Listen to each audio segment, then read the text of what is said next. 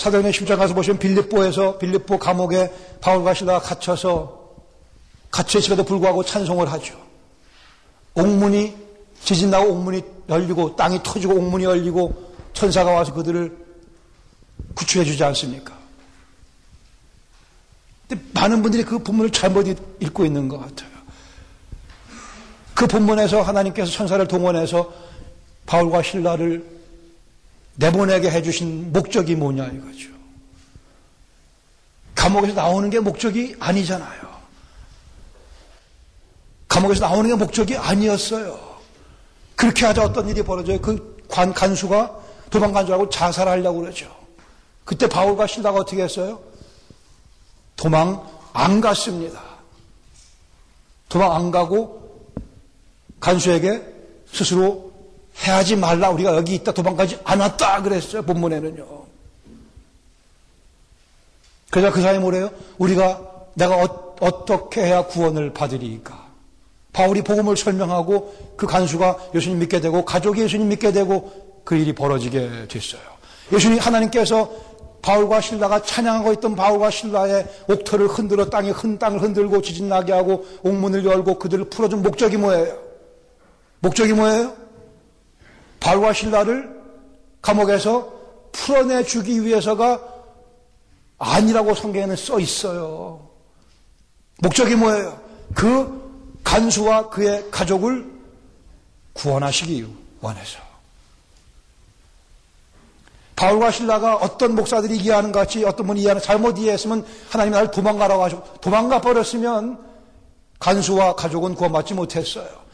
감사하게도 바울과 신라는 이 지진이 나고 옥토가 흔들리고 이분이 열리는 이유는 이걸 사용해서 그리스도의 복음을 이 간수에게 전할 기회를 주시는구나라고 바울과 신라는 이해를 했어요. 감사하게도. 그래서 그 일이 그렇게 진행이 됐습니다. 이거를 우리가 인생의 어려움 가운데 하나님께 찬양하면 어떻게 된다고요? 어떻게 적용을 하셔야 돼요? 인생의 감옥에 갇혀 있는 것 같은 그러한 인생의 아픔 깊은 수렁에 빠져 있을지라도 우리가 하나님께 찬송하면 무슨 일이 벌어져요? 무슨 일이 벌어져요? 그 상황 가운데서 예수께서 그리스도의심을 주 예수를 믿으라 그리하면 너와 내 집이 구원을 얻으리라 그것을 선포할 수 있는 기회를 주신다라고 본문에 써 있어요. 그것이 그 본문의 메시지라고 봅니다. 그 뒤틀어서 우리가 인생의 수렁에 빠져 있을 때, 감옥에 갇혀 있을 때도 찬양하면 하나님께 우리를 거기서 우리를, 우리를 구원해 주신다라고 가르치는 것은 누가의 의도가 아니고 성령님의 의도가 아니라고 저는 봐요. 도망가는 게 목적이었어요. 감옥에서 풀려나는 게 목적이 아니었죠. 안 도망갔어요. 도망간 줄 알고 죽을 스스로 자결하려고 하는 그에게 안 도망갔다고 가서 얘기하고 그러자 무엇을 어떻게 해야 구원을 얻으리라고 하는 그런 질문이 그 간수에서 나오게끔 만들었어요. 그게 하나님의 의도를 제대로 이해하고 있던 바울과 신라의 모습이었고 누가는 그 아름다운 스토리를 우리에게 혼자 간지하기 있어서 우리에게 그 스토리를 우리에게 알려주고 있습니다. 근데 어찌하여 어떤 설교자들은 그것을 이상하게 해석하고 있어요. 기회다 도망가자. 이거 알고 있는 거 아니에요? 기회가 왔다 도망가자. 바울과 신라여 달려라. 그렇게 해석을 한단 말이에요. 그렇게는 안 돼 있거든요. 이게 우리의 타락의 수면을 우리가 뚫고 올라와야 돼요. 우리는 부패한 사람들이, 우리 욕심이 성경 해석을 컨트롤하고 있거든요. 아, 저도 마찬가지. 저도 뭐, 저도 상당히 지금 이렇게 했지만 제가 그 입장에서 도망갔을 것 같아요. 아, 이게 하나님 도망가, 도망가라고 하시는 사인이구나. 우리 다 그런 사람들인데 바울과 신라는 하나님의 의도를 정확하게 알았게 안 도망갔으니까 이게 성경에 기록되어 있다고요. 그러니까 그걸 배우자는 거예요. 도망가지 말고. 물론 결국은 도망가, 결국은 감옥에서 풀려나게 됐지만은요. 아, 정말 다시 한번 생각해 보세요. 우리가 그런 인생의 감옥에 갇혔을 때 산송함 하나님께서 우리를 어떻게 해주신다고 성경은 약속하고 있어요? 이 우리 주위의 그 영혼들을 그리스도를 인도하는 일에 우리를 사용하실 것이다. 라고 성경은 말씀하고 있어요. 이런 목회자의 뭐 유혹일 수도 있고요. 뭐 이런 거죠. 내생김 한마디만 더 하겠습니다. 뭐 한두 마디가 아니고. 여러분, 우리끼리 얘기인데 또, 교회에서 그 수능고사 할 때, 수능 시험 볼 때, 그때 교회 모여서 기도해야 하지 않습니까? 기도하시잖아요. 그 아주 뭐 굉장히 성경적이에요. 딱 시간표만 똑같이. 애들 시험을 똑같이 시험 볼 때 기도하고 쉴 때 쉬고. 아주 좋습니다. 너무 좋아요. 너무 아름다워요. 계속 하셔야 된다고 봅니다. 모든 우리의 삶의 문제를 다 주님께 맡겨드리는 거니까. 정말 제가 궁금한 거는요. 그렇게 해서 수능고사를 잘 봤단 말이에요. 뭐잘한번못볼 수도 있고 하여튼. 발표하는 날은 왜 기도 왜 안 하는지 모르겠어요. 웃지 마세요. 굉장히 심각한 문제예요. 발표하는 날 왜 기도 안 하세요? 대학 전형 발표난 날 왜 기도 안 하세요? 떨어진 사람이 있고 붙은 사람이 있어요. 붙은 사람은 할렐루야 감사한 것하고 좋아요. 감사의 제목이에요. 떨어진 사람은 감사의 제목이 아니라고 누가 얘기했어요. 우리 욕심이 모든 걸 컨트롤하고 있습니다. 우리의 인간적인 욕심이 하나님 우리 아들 수능고 잘 보게 해줘서 감사드리고 좋은 대학 붙게 해줘서 감사드립니다. 거의 그 기도하는 분들은 많이 있을 것 같아요. 붙었으니까. 근데 그 다음에 계속되어야 되는 기도는 하나님 좋은 대학 가게 해줘서 감사드리는데 얘가 대학 생활하면서 더욱 주님을 뜨겁게 사랑하는 청년으로 바뀌어져 갈 수 있도록 도와주시옵소서. 이 기도 안 하면은요, 기독교를 종교로 만들어 버리는 거예요. 우리는 이러한 오류 가운데 깊이 빠져요. 저도 그렇고 여러분도 그렇고 교회가 이러한 오류 가운데 깊이 그걸 자꾸 발견하고 고쳐나가야 되는 것이 우리의 책임입니다. 제가 한국 통계는 모르겠지만 미국 통계는 고등학교 졸업하고 난 다음에 교회를 떠나는 대학 가서 교회 떠나는 애들이 80%라고 그래요. 한국도 비슷할 거라고 생각합니다. 그게 걱정이 돼야 돼요. 우리 대학, 애가 좋은 대학 간 것 같고 할렐루야, 할렐루야 하지만 그 아이가 대학 1년 생활 보내면서 정말 그리스도인답게 살 것을 누가 보장하냔 말이에요. 부모가 그걸 위해서 열심히 기도해주고 아이를 말씀으로 격려하지 않으면 걔가 대학 좋은 대학 붙었기 때문에 오히려 타락한 애들이 있어요. 대학 떨어져갖고 재수하기 때문에 겸손해져갖고 하나님 더 찾고 재수하고 그 다음에 재수한 다음에 대학 가서 더 열심히 주님 뜨겁게 사랑하는 청년으로 바뀌는 애들도 있을 수 있어요. 어떤 시나리오가 더 나은 시나리오냔 말이에요. 제일 좋은 시나리오는 뭐예요? 한 번에 붙고, 그렇죠. 근데 열심히 했는데 떨어지는 경우도 있잖아요. 열심히 했는데 떨어지는 경우도 있어요. 그러니까 하나님을 신뢰하는 게 필요한 거 아니에요? 열심히 했는데 떨어진 아이들을 뭐라고 위로하시겠어요? 열심히 했으니까 됐고, 하나님 믿고 더 열심히 해서 다음 학기에, 다음에. 아, 성경적으로 타락의 수면을 목을 빼주고 우리 나와야 돼요. 타락의 수면 밑에 들어가서 같이 숨 쉬고 있으면 안 되죠. 안 되죠. 메시아 시대가 도래했고 우리는 전혀 다른 가치관을 가지고 우리는 살아가고 있는 사람들이에요. 성경적 가치관과 세상적인 가치관, 우리는 지금 같이 보며 살아가고 있는 크리스천들이면 그리스도인이면 성경적 가치관에 우리가 맞게 행동을 해야죠. 애들은 애들대로 우리는 우리 목회자는 목회자대로 성도들은 성도대로 매일매일의 삶 가운데 이 가치관의 싸움을 하고 있어요. 결국 가치관입니다. 성경적 교훈과 책망과 바르게 함과 의로 교육하는 그 하나님 말씀을 열심히 배움으로 해서 하나님의 사람으로 온전케 하며 생각과 가치관이 바뀜으로 인격이 바뀌는 거예요. 이것이 우리가 말씀하면서 염두에 둬야 될 우리가 성경적 원리를 강해 설교에 성경적 설교에서 성경적 원리를 가르치는 것이 바로 그거예요. 사람들의 성경적 원리를 가르침으로 생각이 바뀌도록 거기에 초점을 맞춰야 거기 그것을 역설해야만 됩니다.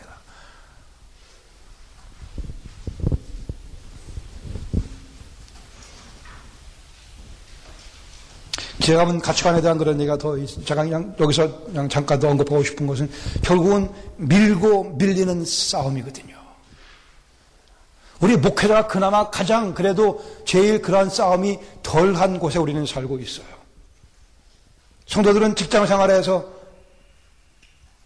세상의 가치관이 판을 치고 있는 거기에 들어가서 그리스도인으로 살아가야 되는 그 압박을 갖고 있는 사람들입니다. 우리는 완전 후방에서 지원사격만 하는 거 아니에요. 우린 주위에 다 그리스도만 둘러져 있어요. 그러나 우리 그 김집사님은 회사에 가서 안 믿는 사람 속에 껴들어갖고 성경적 가치관을 제대로 말도 못하고 살아가고 있습니다. 그게 현실인데요. 밀려가고 있는, 떠밀리고 있는 소수가 돼갖고 세상적 가치관에 그냥 짓밟히고 있는 그게 우리 성도들의 현실인데요. 밀고 밀리는, 결국은 밀고 밀리는 그 싸움이거든요. 어떤 마부가 의사를 찾아, 수의사를 찾아왔어요. 우리 말이 막 시름시름하고 이상합니다. 그러니까 증상을 다 들어보더니 이 수의사가 굉장히 커다란 그런 알약 하나를 줬어요. 이 약을 먹이라고. 약이 굉장히 크니까 어떻게 먹입니까? 그랬더니 이 수의사가 이만한 파이프 하나를 줬어요. 파이프를 넣어갖고 이쪽 끝에다가 그 알약을 놓고 그다음에 이 이쪽 끝을 말 입에 집어넣고 이쪽에서 훅 부세요 그랬어요. 그럼 훅 부으면 이게 들어갈 겁니다. 알아서 그러고 갔어요. 근데 한 2, 30분 다시 이 마부가 얼굴이 휘쭉 내갖고 왔어요. 왜 그러세요? 그랬더니 그 마부 하는 얘기가 그놈이 먼저 불었어요.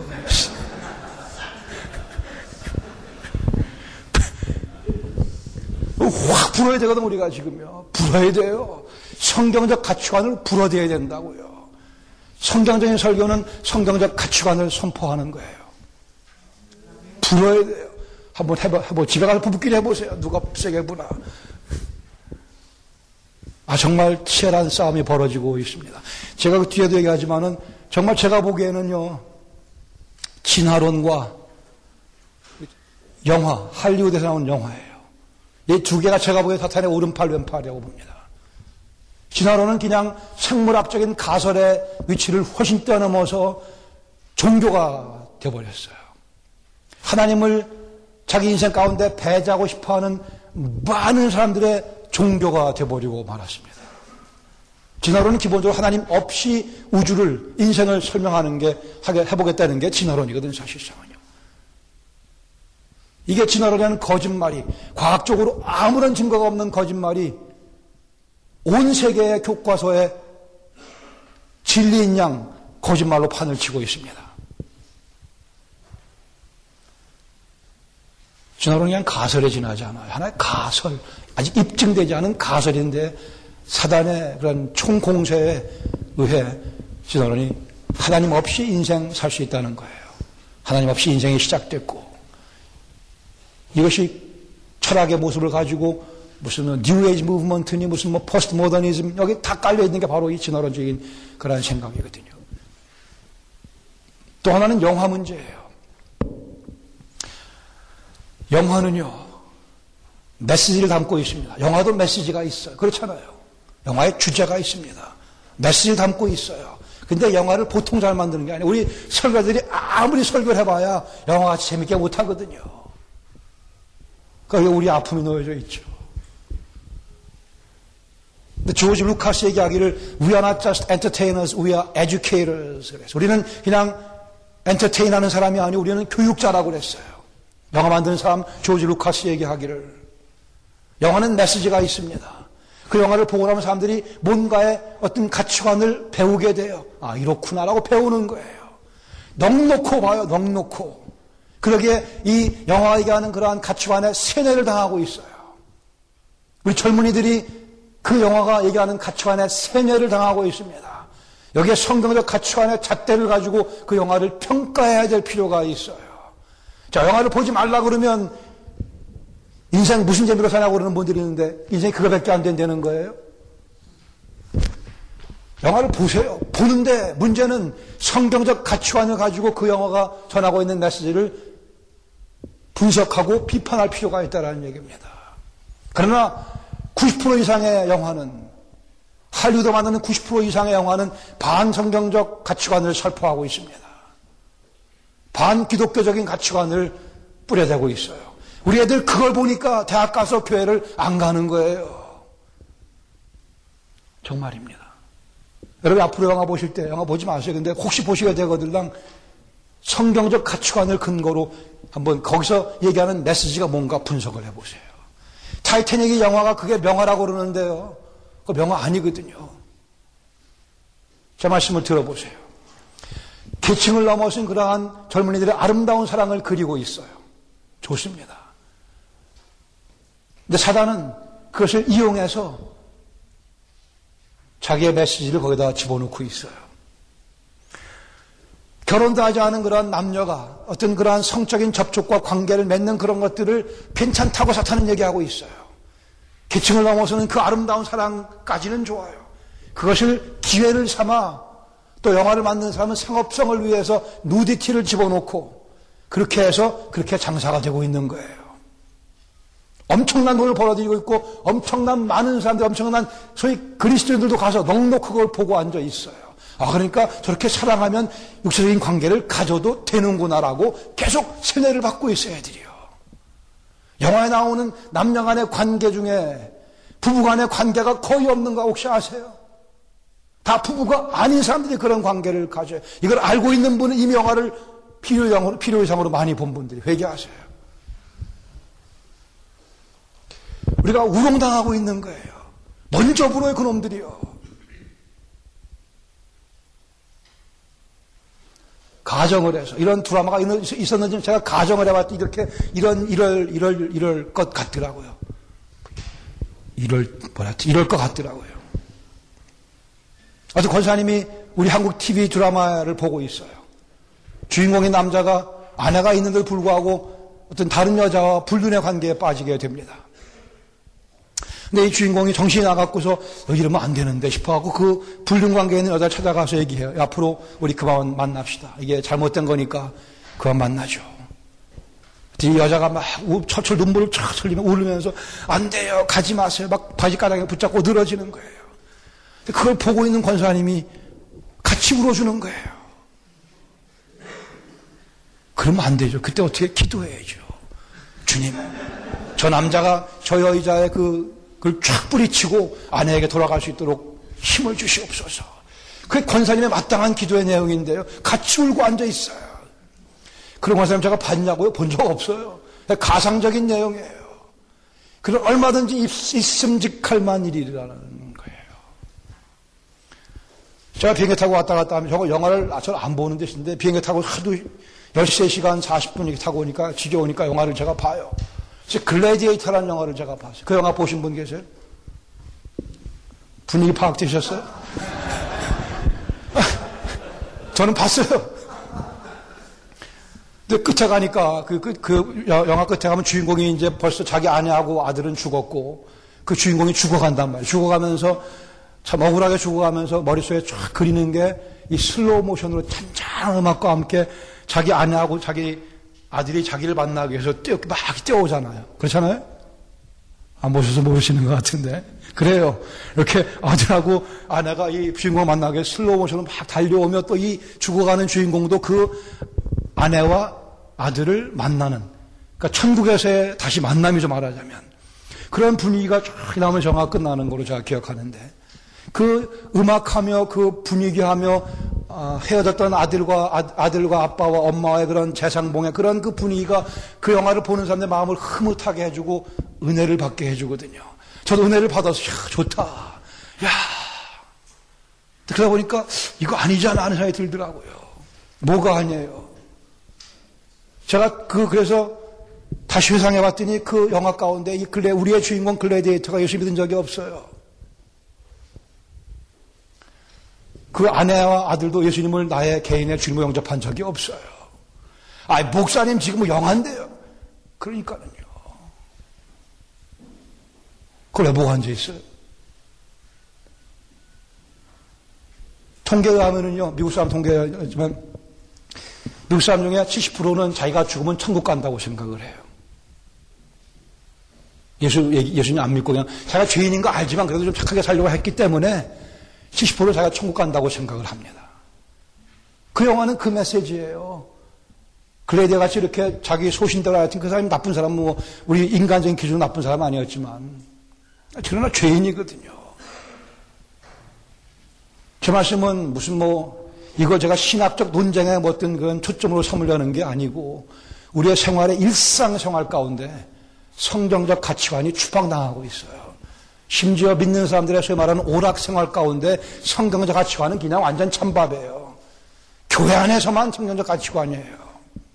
그러니까 우리 교회가 힘이 없고 우리 그리스도인들이 한국 민족을 위해서 별로 힘을 발휘하고 있지 못한 거 아니겠어요? 성경적 가치관은 일상생활 가운데 그 가치관의 능력이 발휘되어야 되거든요. 성경적인 성설교는 그것을 가르치는 거예요. 성경적인 원리를 가르침으로 생각과 인격이 바뀌고 그들의 삶이 바뀌어서 정말 한 주께서 원하시는 같이 소금의 역할을 빛의 역할을 감당하는 그런 그리스도의 제자를 만들어내는 것이 성경적인 설교의 목적이라고 얘기했습니다.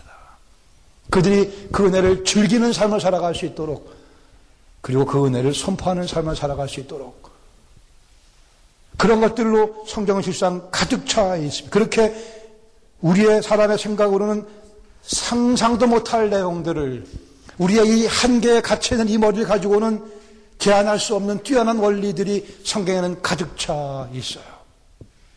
성경적인 설교는 그러한 원리를 성경에서 우리가 끄집어내서 그것을 나누자는 거예요. 그러게 20시간의 연구가 필요합니다. 내가 알고 있는 얄팍한 그 지식, 내가 읽은 서적의 그 양의 그 얻은 그 정보, 그것만 가지고 설교를 계속 하다 보니까 한 달, 두 달, 1년, 2년, 3년, 4년 하니까 더 할 말이 없어요. 내가 갖고 있는 그것밖에 없으니까. 그만큼 4년 동안 했으면 잘한 거죠, 사실은요. 아니, 우리에게는 두꺼운 성경책이, 이 성경책을 가지고 하나님께서 우리에게 전하고 싶어 하신 그 뜻을 깊이 연구해서 정확하게 저자의 의도를 발견해서 그것을 잘 요리해서 전하도록 애를 써야죠. 그러기 위해서 정말 세심한 주의 깊은 오랜 시간 본문을 관찰하는 것이 필요하고요. 정확한 해석이 요구됩니다. 해석이 가장 많은 시간을 사실 어, 차지하게 되죠. 자, 여러분들에게 좀, 좀 이 말씀을 꼭 드려야 될 것 같아요. 우리는, 목회자들은, 설교자들은 프로페셔널입니다. 아마추어가 아니고 우리는 프로페셔널이에요. 우리는 프로예요. 프로. 아마추어가 아닙니다. 우리는 돈 받고 일을 하고 있는 사람들이에요. 대부분, 아닌 분이 계시기를. 대부분 돈 받고 일을 합니다. 프로니까는요. 프로니까 우리는 성경을 정확하게 깊이 있게 이해를 해요. 제 아내가 저한테 한 번 딱 그랬어요. 제가 설교를 열심히 하고 내려왔더니 제 아내가 저한테 여보, 그 정도는 나도 알아. 그 정도는 자기도 한대요. 뭐예요? 목사는 전문가니까, 프로니까, 성경을 깊이 있게 본문 얘기하는 말을 다 끄집어내, 최대한 다 끄집어내서 그걸 가르쳐 줘야죠. 아마추어도 아는 수준에서 설교를 끝낼 수는 없다라는 얘기입니다. 성경은 그만큼 심오한 진리를 갖고 담고 있고 뛰어난 반짝거리는 통찰력들이 그 본문, 본문 가운데 담겨져 있어요. 그거를 캐내는데 시간이 걸릴 수밖에 없습니다. 해석에 많은 시간을 투자하시고요. 원문을 보도록 애를 많이 쓰시기 바랍니다. 원문 다 잊어버렸죠. 그게 문, 한국신학교의 문제가 그거예요. 원문 왜 비기닝 그릭 그 초보 헬라어 왜 가르쳤어요? 한 학기 지나면 다 잊어버릴 것을. 그러니까 적어도 여러분들이 그게 안 원어를 근간으로 한 주석을 꼭 사서 보시기 바랍니다. 쉽게 얘기하면은 베이커라고 하는 베이커 출판사에서 나온 그런 그 시리즈가 아주 좋고요. 워드도 괜찮고 NIC도 괜찮고 NIC의 형님뻘 되는 NIGCNT인가 하는 게 있어요. New International Greek Testament Commentary NIGTC 어쨌든 여러분 최대한 원문에 접근하도록 애를 쓰셔야만 돼요. 우리는 프로라고 그랬어요. 그냥 우리 번역 성경 봐도 예수님 믿고 구원받을 수 있고 경건한 삶 살 수 있습니다. 근데 이거는 그냥 흑백 TV 아니면 옛날 처음 나온 칼라 TV 정도의 그런 수준이에요. 원어를 가지고 본문을 공부하면 공부할수록 이게 HD high definition으로 바꿔 나가, 바뀌어져 나갑니다. 선명한 그런 본문의 의미가 더 두드러지게 되어 있어요. 자, 예를 하나 들어 보여드릴게요. 베드로전서 5장 6절에 가서 보시면 이렇게 말씀합니다. 그러므로 하나님의 능하신 손 아래서 겸손하라. 때가 되면 너희를 높이시리라. 너희 염려를 다 죽게 맡겨, 맡기라. 이는 그가 너희를 돌보십니다. 그 본문에 보시면 우리 성경에 하면 두 개의 명령이 하나는 뭐예요? 하나님의 능하신 손 아래에서 겸손하라. 두 번째는 너희 모든 염려를 죽게 맡겨라. 이렇게 두 개의 명령이 주어져 있습니다. 그러니까 우리가 이 본문을 아주 열심히 관찰하고 해서 설교를 한다면 이 두 개의 절만 놓고 본다면 이 본문은 우리에게 두 개의 명령을 주고 계시다 이렇게 얘기할 수밖에 없어요. 겸손하라, 맡겨라 이렇게 된단 말이죠. 겸손하라, 맡겨라. 그게 우리 한글 성경에 보여주고 있는 그림이에요. 둘 다 맞는 원리예요. 우리 겸손해야 되고 맡겨야 됩니다. 그러나 원문의 구조를 본다면 맡겨라라고 되어 있는 그 부분은 명령문이 아니고 분사형으로 되어 있어요. 그 말을 이렇게 번역하는 게 되게 정확한 번역이거든요. 너희 모든 염려를 죽게 맡김으로써 하나님의 능하신 손 아래서 겸손하라. 그런 의미예요. 원문 이렇게 되어 있습니다. 너희 염려를 죽게 맡겨드림으로써 하나님의 능하신 손 아래서 겸손하라 이렇게 말씀하고 그게 원문의 구조예요. 제 말씀은 우리 한글 성경의 구조를 한글 성경 보고 봐도 그게 다 맞는 말씀이에요. 우리 겸손해야 되고 맡겨야 되고 그러나 사도 베드로는 이 본문 가운데 어떻게 우리가 하나님의 능하신 손에 겸손할 수 있는가 하는 구체적인 그리고 아주 중요한 방법을 우리에게 소개해 주고 있다라는 그 내용이 우리 한글 성경에서는 빠져 있다라는 얘기예요. 우리는 전문가니까, 우리는 프로니까, 우리는 돈 받고 설교하는 사람들의, 그러니까 이것을 끄집어내서 그들에게 보여줘야 될 책임이 있다고 저는 봅니다. 여기에 얼마나 기가 막힌 원리가 담겨져 있는가 보세요. 결국은 우리 염려를 주께 맡겨드리지 않는 것은 교만한 모습이라고 말씀하고 있어요. 우리 염려를 주께 맡겨드리는 것만이 실상 참으로 하나님 앞에서 겸손한 자의 삶의 태도라고 말씀하고 있습니다. 이런 게 빠져버리는 거예요. 아, 둘 다 하면 되지, 않, 하면 되지 않습니까? 돼요. 겸손하고 맡기면 돼요. 오케이, 돼요. 그러나 이게 가지고 있는 이 어떤 이 진리의 묘미 같은 것이 사라지게 말이에요. 그리고 우리가 한편으로 모든 걸 주께 맡겨드려야 될 타당성이 이 본문 가운데 담겨져 있, 거든요 이런 걸 놓치는 것이 안타깝다는 겁니다. 그러니까 여러분들이 직접 원문을 보시지 않더라도 그런 원문을 근간으로 한 좋은 주석들을 꼭 참조하셔야만 됩니다. 최소한 다섯 개의 좋은 주석을 사셔야 돼요. 원래 열 개인데 제가 깎아준 거예요. 가난해 보이셔서. 최소한 원문을 근간으로 한 그런 좋은 주석을 다섯 권을 여러분이 구입하세요. 제가 책 뒤에 보시면 그러한 그 제가 한국 번역된 걸 잘 몰라서 영어만 해놨는데요. 거기서 거기 제가 각 권마다 중요한 그런 주석을 복음주의 것들을 제가 해놔. 대부분 복음주의 가끔 그렇지 않은 것도 있지만은 그런 약간 자유주의 학자들이 쓴 것은 여러분이 그 이렇게 판단력 사용하시면서 읽으시면 되고요. 대부분 복음주의 학자들이 쓴 그런 주석들인데 그 주석을 적어도 다섯 권, 열 권의 실상은요.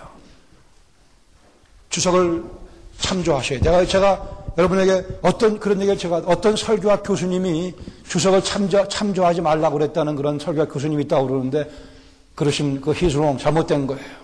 그분이 누구신지 모르겠지만 그거 잘못된 겁니다. 무슨 소리예요?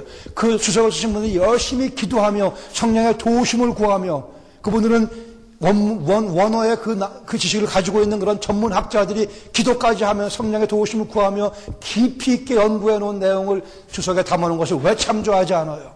이거보다 더 교만한 것은 있을 수 없다고 생각합니다. 좋은 주석을 참조하시는 것은 결정적이에요. 최대한 우리가 그러한 노력을 기울여서 객관적인 해석을 우리가 추구하셔야만 됩니다. 세상을 위한 복음의 통로 CGM TV 객관적인 있는 그대로 보셔야 돼요. 거기다 이렇게 써 있어요. 근데 우리 욕심이, 우리 부패한 마음이 본문을 왜곡합니다. 다 잊어버리세요. 우리의 pre-understanding을 다 제쳐놓고 본문에서 뭘 말씀하시는가 끄집어내도록 애를 쓰세요. reading into가 아니고 내 생각을 집어넣는 게 아니고 let the text speak for itself. 본문이 본문이 얘기하는 말을 얘기하도록 하는 것이 우리의 책임이에요. 내가 하고 싶은 얘기를 본문으로 하여금 하게끔 만들지 말고 본문이 원래 의미하는 바를 우리가 발췌해서 끄집어내서 어, 전달하는 것이 우리의 기본적인 책임이라고 믿습니다. 요셉 스토리가 굉장히 파퓰러하고 요셉의 꿈들을 다 갖고 계실지 모르겠지만 요셉의 꿈이 뭐라고 생각하세요?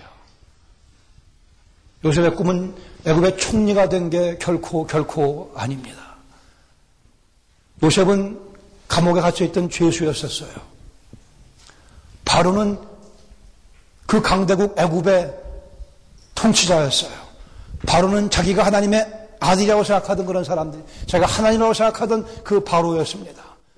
감옥에 갇혀 있던 요셉이 꾀지지 않은 그런 모습으로 바로 앞에 서서 물론 샤워가, 샤워하고 왔겠죠. 옷 갈아입고 왔을지 모르겠지만 감옥에 있던 붙잡혀온 유 히브리 소년이 히브리 청년이 바로 앞에 와서 뭐라고 그랬어요? 그 꿈을 해석하면서 바로요 이 꿈은 하나님께서 당신에게 하실 일을 보여주는 거라고 얘기를 했어요. 그게 요셉의 한마디거든요. 바로가 꿈을 해석해 버렸더니 요셉이 모세이 뭐라고 그래요?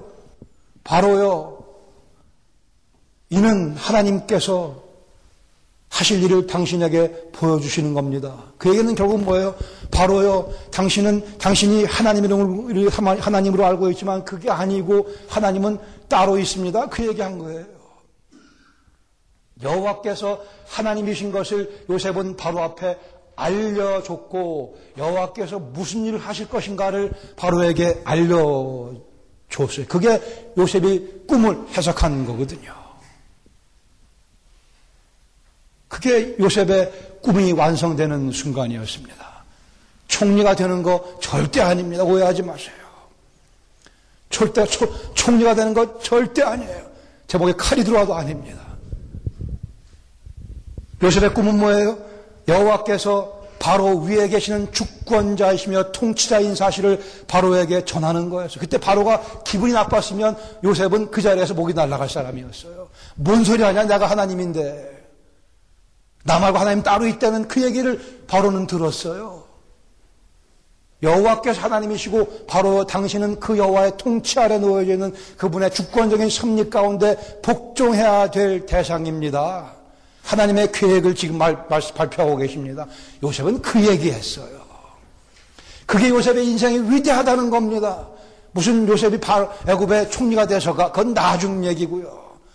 그리고 하나 기억 총자리 하나밖에 없어요. 우리가 다 총리가 못 돼요. 하나밖에 없어요. 어찌 다 총리다라고 거짓말을 해요. 공표 날리지 마시기 바랍니다. 우리가 다 총리되게 부름받지 않았어. 우리가 다 여호와께서 하나님 되신 걸 선포하도록 부름받았지요. 어떤 사람은 총리가 되어서 그 사실을 선포하고, 누구는 학교 선생님이 되어서 그 사실을 선포하고, 누구는 음식 식당을 경영하면서 그 일을, 그 사실을 선포하는 거고요. 우리 아들이 애굽 총리가 되고 싶다고 해 성경을 왜곡하지는 마시기 바랍니다. 애굽의 총리가 되는 것은 하나님께서 하나의 방편으로 사용하셨어요. 다니엘 얘기도 많이 하지만 다니엘은요 그렇게 위대한 인생을 살았지만 그는 사자굴에 던져졌어요. 다니엘은 자기 인생이 끝난 걸로 알고 들어갔습니다. 다니엘 6장을 미리 읽고 들어간 거 아니고요. 나는 끝났고 나는 하나님의 이름을 위해서 나는 내 목숨을 버린 걸로 알고 들어갔어요. 다니엘 같은 인생을 살기 위해서는요. 감옥 감옥 사자굴에 들어갔다 나와야 돼요. 그 얘기는 안 하는지 모르겠어요. 사자굴에 들어갔다 나옴으로 해서 다리오가 변개치 못하는 메대 바사에 변개치 못하는 조서를 변개했어요. 단, 다니엘이 사장에 들어갔다가 나홈으로 해서 다니엘은 자기 목숨을 이미 내 버렸습니다. 그게 다니엘의 스토리예요.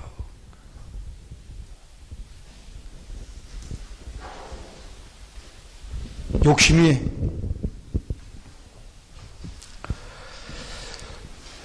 성경을 객관적으로 보는데 많은 방해가 돼요. 다 내려놓고 본문이 뭐라고 말씀하시는가. 거기에 주력을 하시면 됩니다.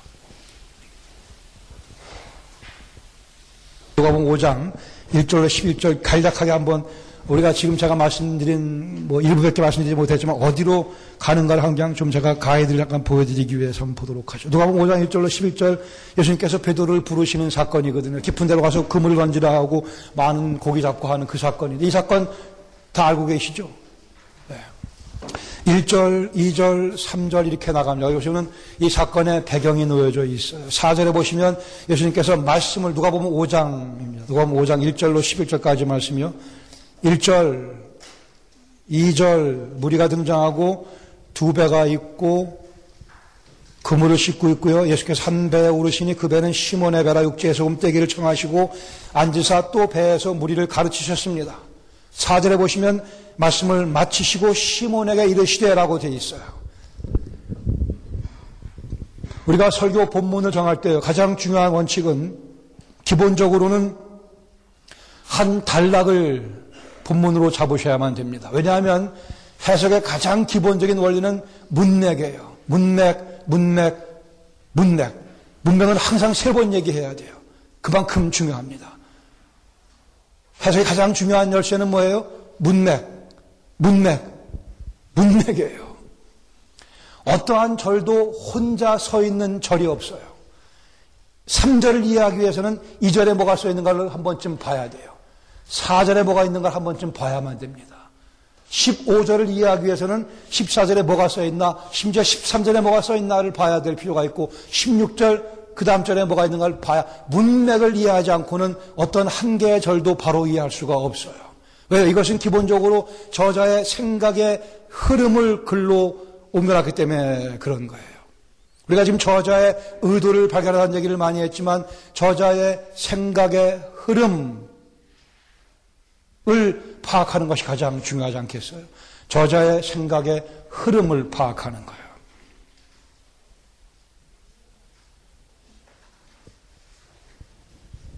그게 한 단락, 저자의 생각의 흐름의 최소 단위가 우리 설교의 본문이 되어야만 합니다.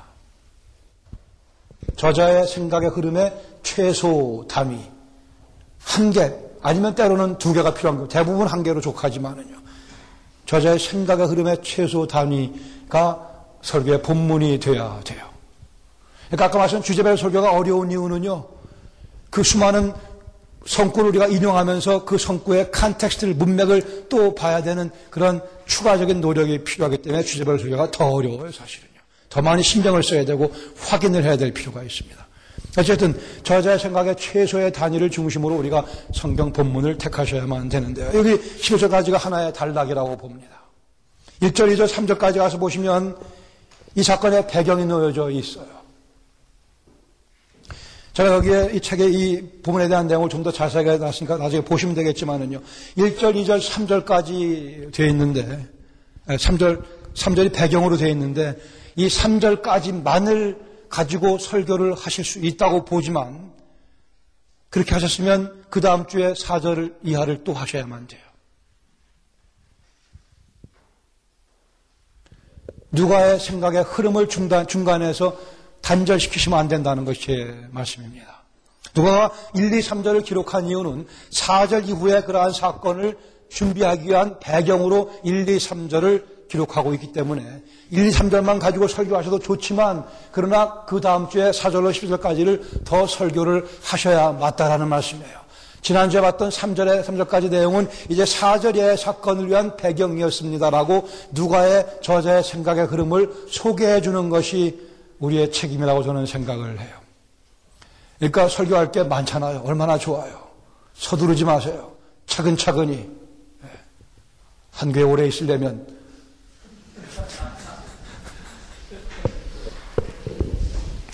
예수님께서는 말씀 마치시고 시몬에게 이르시되 깊은 대로 결국은 예수님께서 말씀 마치시면서 여기 배 두 개가 있는 것을 보시고 시몬의 배에 타셔서 깊은 대로 좀 조금 뛰기를 떼기를 청하시고 거기서 말씀 가르치실 때 이미 예수님 마음 가운데는 내가 이거 다 끝내고서 시몬 베드로와 할 일이 있다고 하는 계획을 갖고 계셨어요.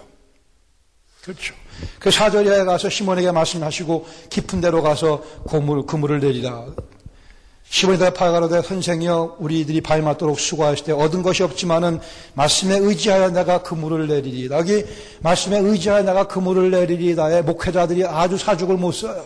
또 하나 발견했다 이거죠. 그렇지 여기 믿음이죠. 믿음의 순종을 강조 강조 강조하고 있는데 한 가지는 말씀에 의지하여의 의지하여라고 되어 있는 동사적인 표현은 원문에는 없습니다. 의지하란 동사 표현이 없고 원문에는 그냥 주님 말씀대로 정도의 에비라고 하는 그런 전치사가 사용되고 있어요. 영어로는 at your word 그 정도로 번역을 하면 적절한 번역인데 우리말에 의지하라는 번역은 over translation이에요.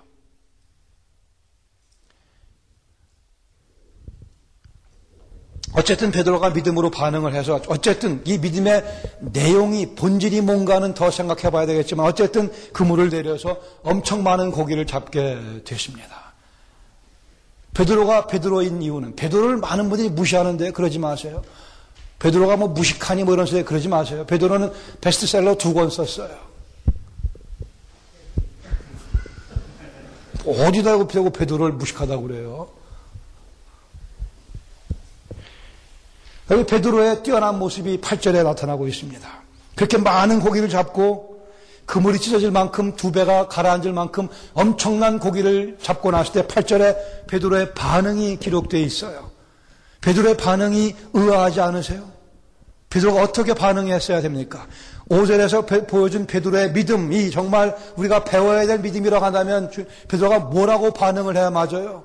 주님의 말씀에 의지하여 내가 그물을 내리이다. 주의 말씀을 내가 믿고 그물을 내리리이다. 요새 어떤 목회자들이 설교하듯이 우리가 이 베드로의 믿음을 배워 우리도 이 믿음을 가지고 그물을 내립시다. 그게 만약에 본문에서 의미하는 바라고 한다면 베드로가 그런 믿음을 보여줬으면 8절에 가서 베드로가 뭐라고 반응을 해야 맞습니까? 주님 제가 그럴 줄 알았어요. 이렇게 반응을 해야 되잖아요. 그렇지 않습니까? 그럴 줄 알았어요, 제가. 이렇게 많은 고기를 잡을 줄 알았습니다라고 반응하는 것이 맞겠지만, 그러나 8절에는 그렇게 기록이 되어 있지 않아요.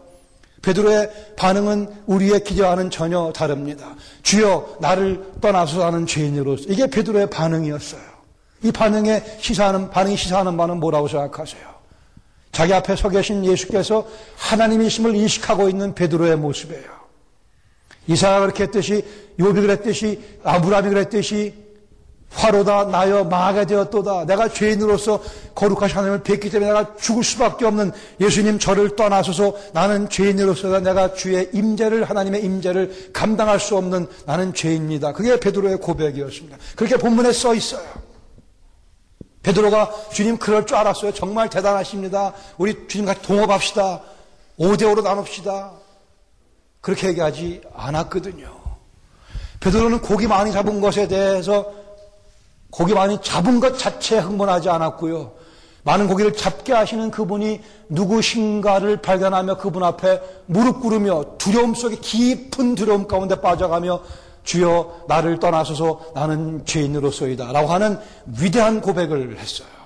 이만큼의 영적인 통찰력을 가지고 있는 베도를 향해서 무식하다고 얘기하는 사람은 정말 무식한 사람이라고 생각을 해요. 얼마나 베드로가 볼 것을 봤습니까? 우리 같으면 뭐 할렐루야 외치며 주님 대단하십니다. 빨리 가서 팔죠. 뭐 그랬을 우리는 그렇게 했지만 베드로는 그렇게 안 하고 이 일을 행하시는 그분이 누구신가를 원래 복음서에 있는 모든 미러클들은 기독론적인 의미를 가지고 있어요. 예수께서 누구신가를 계시하는데 그 목적이 놓여져 있습니다. 베드로는 그 목적을 알았어요. 주께서 행하신 일의 의미가 무엇인가를 알고 주여 나를 떠나서 나는 죄인으로서이다. 제대로 반응하고 있는 베드로의 뛰어난 모습이에요. 주님께서 그에게 두려워하지 말라고 말씀하시며 이제 앞으로는 내가 사람을 취하리라. 그러자 11절에 저희가 배들을 육지에 대고 모든 것을 버려두고 예수를 쫓으니라라고 되어 있어요. 여기 모든 것에는 지금 잡은 고기가 분명히 포함되어 있습니다. 지금 잡은 이 왕창 잡은 이 고기를 베드로는 어떻게 했다고요? 버려두고 버려두고 예수를 쫓는 제자의 발걸음을 옮기기 시작을 했어요. 베드로가 버리고 간 이 고기를 오늘날 적지 않은 목회자들이 엿보고 있어요.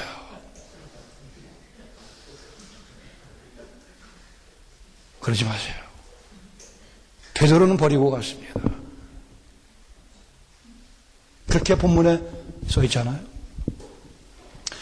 어쩌자고 자꾸 고기를 탐내게 만들어요. 어쩌자고 자꾸 고기를 잡으라고 그래. 예수님을 힘주고 고기를 잡으라.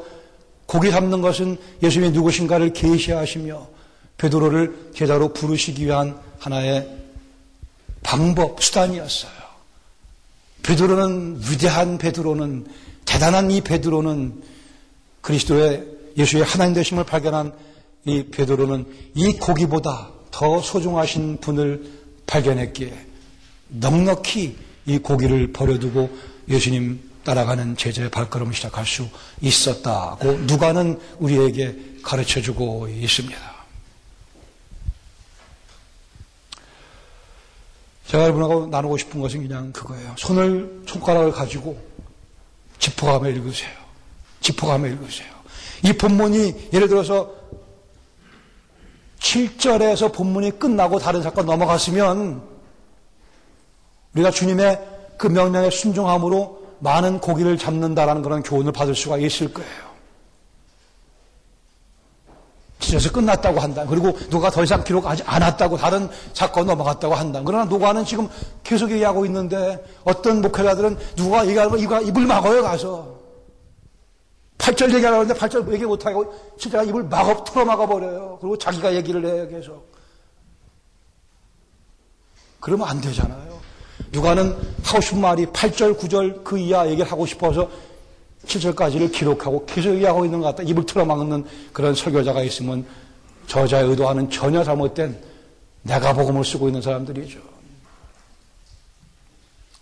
그럴 수는 없습니다. 손가락으로 짚어가면서 저자가 우리를 어디로 인도하고 있는가를 졸졸졸 따라가셔야 돼요. 거기 졸졸졸 그걸 크게 써놓으세요. 그 준비해 주죠. 오늘 결론은 졸졸졸입니다. 저자가 어디로 가고 있는지 졸졸졸 따라가는 게 우리의 책임이에요. 앞서가도 안 되고 뒤쳐서도 안 되고 옆으로 삐져나가도 안 되고 저자가 우리를 어디로 몰고 가고 있는가 1, 2, 3절에서 끝날 얘기가 아니에요. 1, 2, 3절 가지고 교훈받는 큐티에서 그런 교훈. 예수님께서 아침에 말씀 전하셨으니까 우리도 아침부터 나가 복음을 증거하자. 그 맞는 얘기인데요. 누가는 그걸 강조하기 위해 이 본문을 쓰고 있지는 않습니다.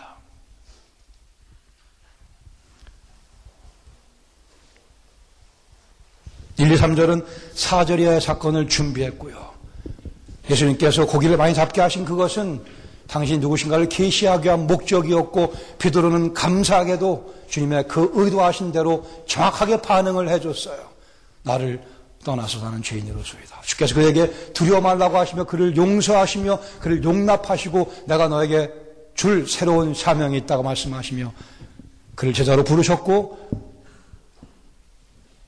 베드로는 모든 것을 버려두고 이 고기보다 더 소중하신 분을 따라가기 위해서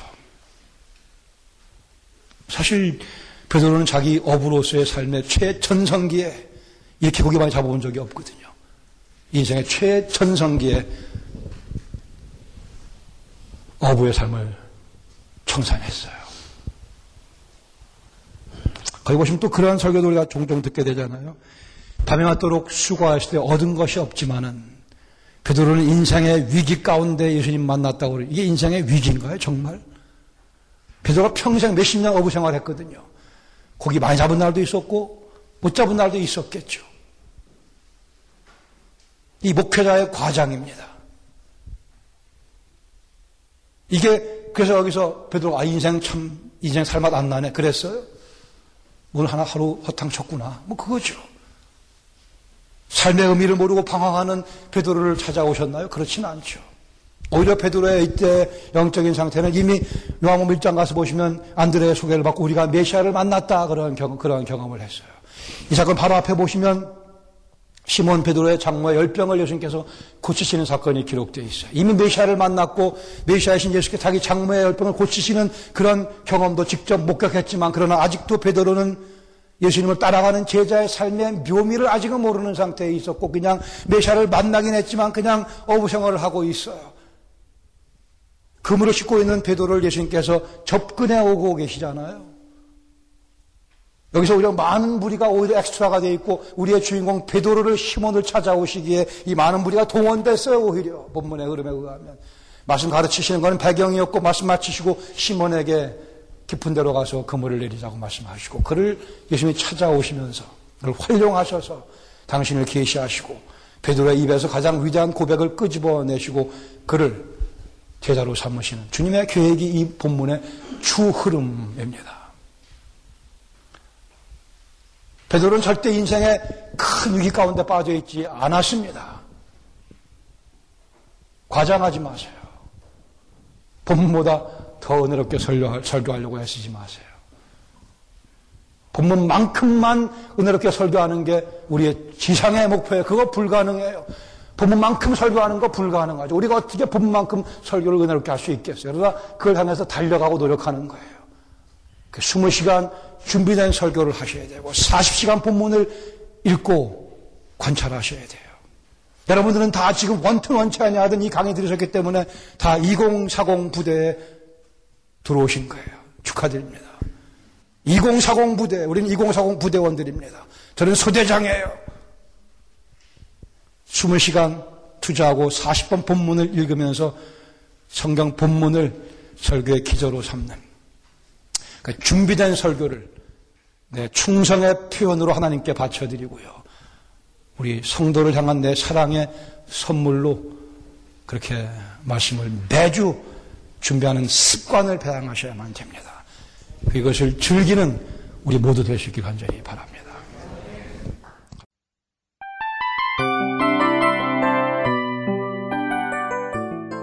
이 프로그램은 청취자 여러분의 소중한 후원으로 제작됩니다.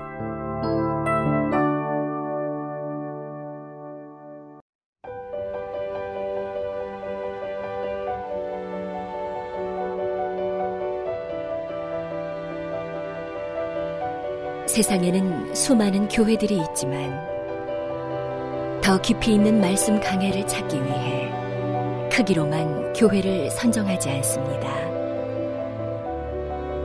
보다 좋은 영적 콘텐츠를 더 많이 나누기 위해 방송비를 받지 않습니다. 1년 365일 복음만 전하고 싶어서 우리는 광고를 하지 않습니다. 온누리의 복음을 땅끝까지 CGN TV와 함께 땅끝 성교사가 되주세요